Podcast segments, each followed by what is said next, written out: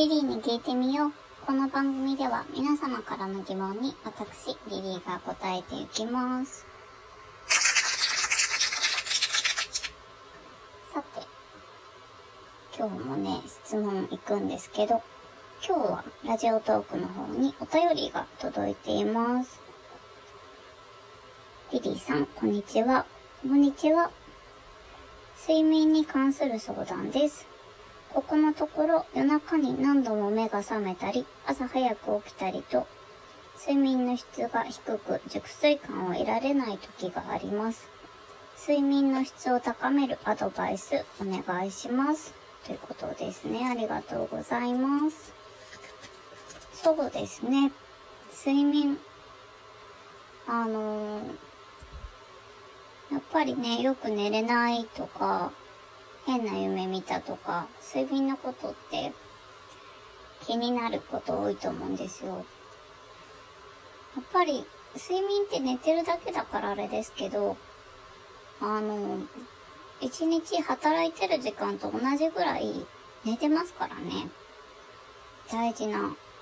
ことなんじゃないかなって思います。その、調べてみたんですけど、ある米国の調査によると、死亡リスクの低い睡眠時間っていうのは、7時間、約7時間で、それ以上でも、それ以下でもないそうなんですよね。あの、いっぱい寝ればいいのかっていうと、そうでもなくて、まあ、10時間以上寝てたりする人は、かえってこう、死亡リスクが高かったりしますし、もちろん3時間未満とかでも高いんですよね。その7時間を1とした場合に、こう、U 字型に、こう、ぐるーってこうなっちゃうような感じです。グラフのイメージとしては。なので、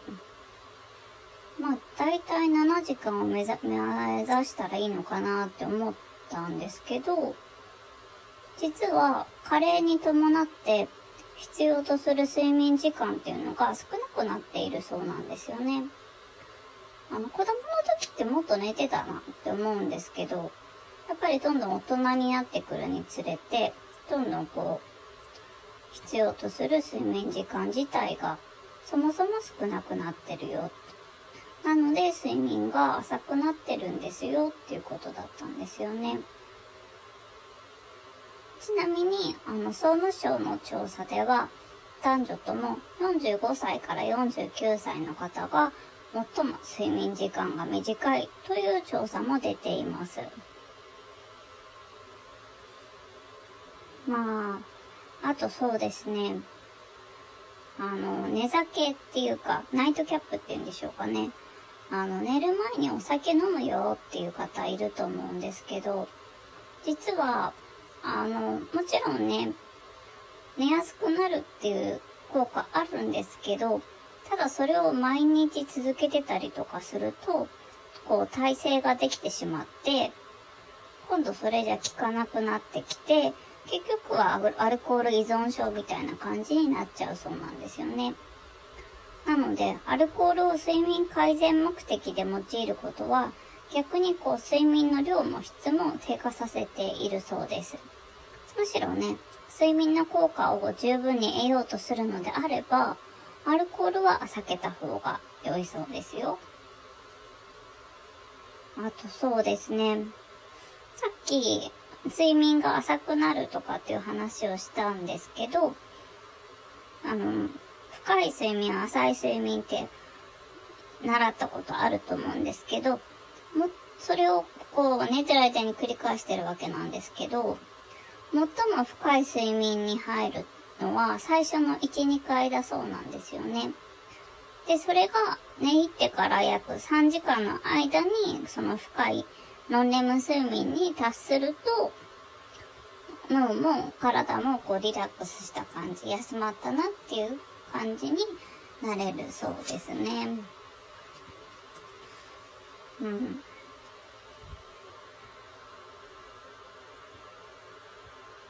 参考になりましたでしょうか？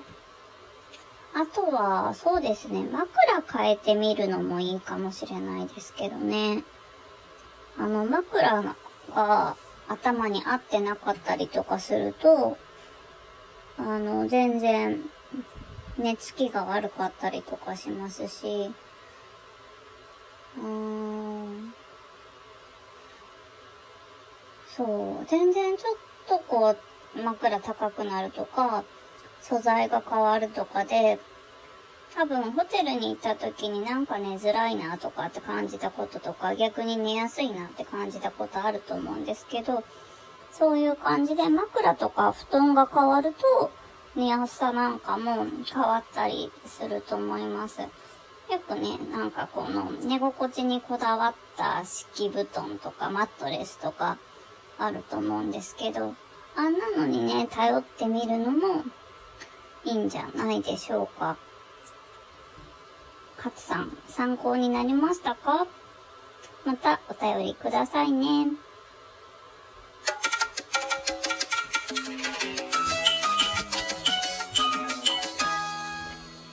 明日、9月4日はクラシック音楽の日です。クラシック音楽皆さんは聴きますか？私は結構クラシックは好きなんですけど、うん、結構そうですね、オーケストラの感じか、ピアノ曲を聴くことが多いですね。あのー、今目の前に何枚かクラシックの曲ありますけど、うーん、ショパンとか、なんか、ショパン好きなピアニストさんとか結構多いと思うんですけど、最初はなんかそのショパンの良さがあんまりわからなかったんですけど、だんだんなんか聴いてるうちにやっぱりショパンいいなって思うようにもなりましたね。私は自分自身ではそのベートーベンの月光が好きで、で、あの全然自分じゃ弾けないんですけど、あの、一楽章だけちょっとやったことがあって、なんかあの、ちょっとこう、暗い景色の中に月明かりが見えるような、そんなこう、なんだろう、私の中のイメージは、湖のほとりみたいなところに薄暗くて、そこで、こう、月明かりがパーッとこう、向こうから雲がかかってて、雲の隙間から光がこう出てくる、時々見えるみたいな、そんなイメージを感じているんですけど、本当はどうなんでしょうね。もしかしたら何か工場とかそういうものがあるのかもしれないですけどね。クラシック音楽、ちょっと奥深くて好きです。もちろんね、クラシック以外にもあの、ポップスとか、なんか、ジャズとか、そんなのも聞きますけどね。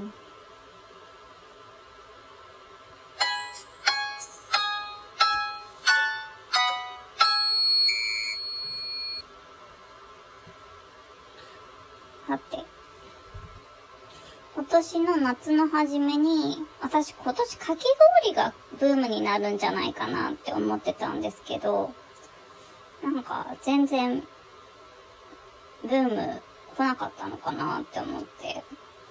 ちょっとがっかりしてますね。この秋流行るもの何かなって思うんですけど、今結構ほら、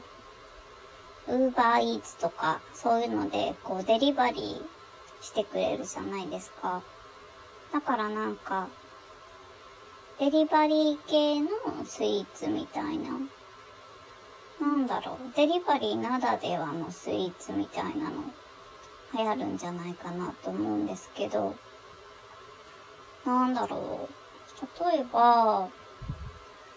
このお店で半分調理されてて、お客様のとこに届いて、何か一手間パッとこう、例えばレンチンとかでもいいんですけど、ちょっと加えることで出来たて感が味わえるスイーツみたいな。ちょっとこう冷やして食べるとか、ちょっとなんかこう、駅弁みたいな感じで紐引いたらさ、あったかくなるとか、なんかそういうもの流行ってくるんじゃないかななんて思っています。まあ、スイーツだけのことじゃないですけどね。あと、お洋服では、こう、透け感がある服なんかが夏流行りましたけど、そろそろね、まあ、でもまだそれもいけるんじゃないかなって思います。この秋楽しみですね。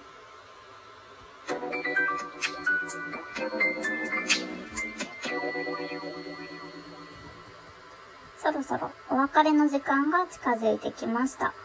リリーに聞いてみよう。この番組では皆様からの質問を募集しています。質問、疑問、相談なんでも結構です。えー、ラジオトークのお便り欄、質問箱、ツイッターダイレクトメールよりお寄せください。ツイッターダイレクトメールの宛先、アットマーク、リリー5209-7387、アットマーク、lily5209-7387、恋愛、仕事、家のこと、えっと、その他、何でも結構です。どしどしお寄せください。時間の楽しみに。See you!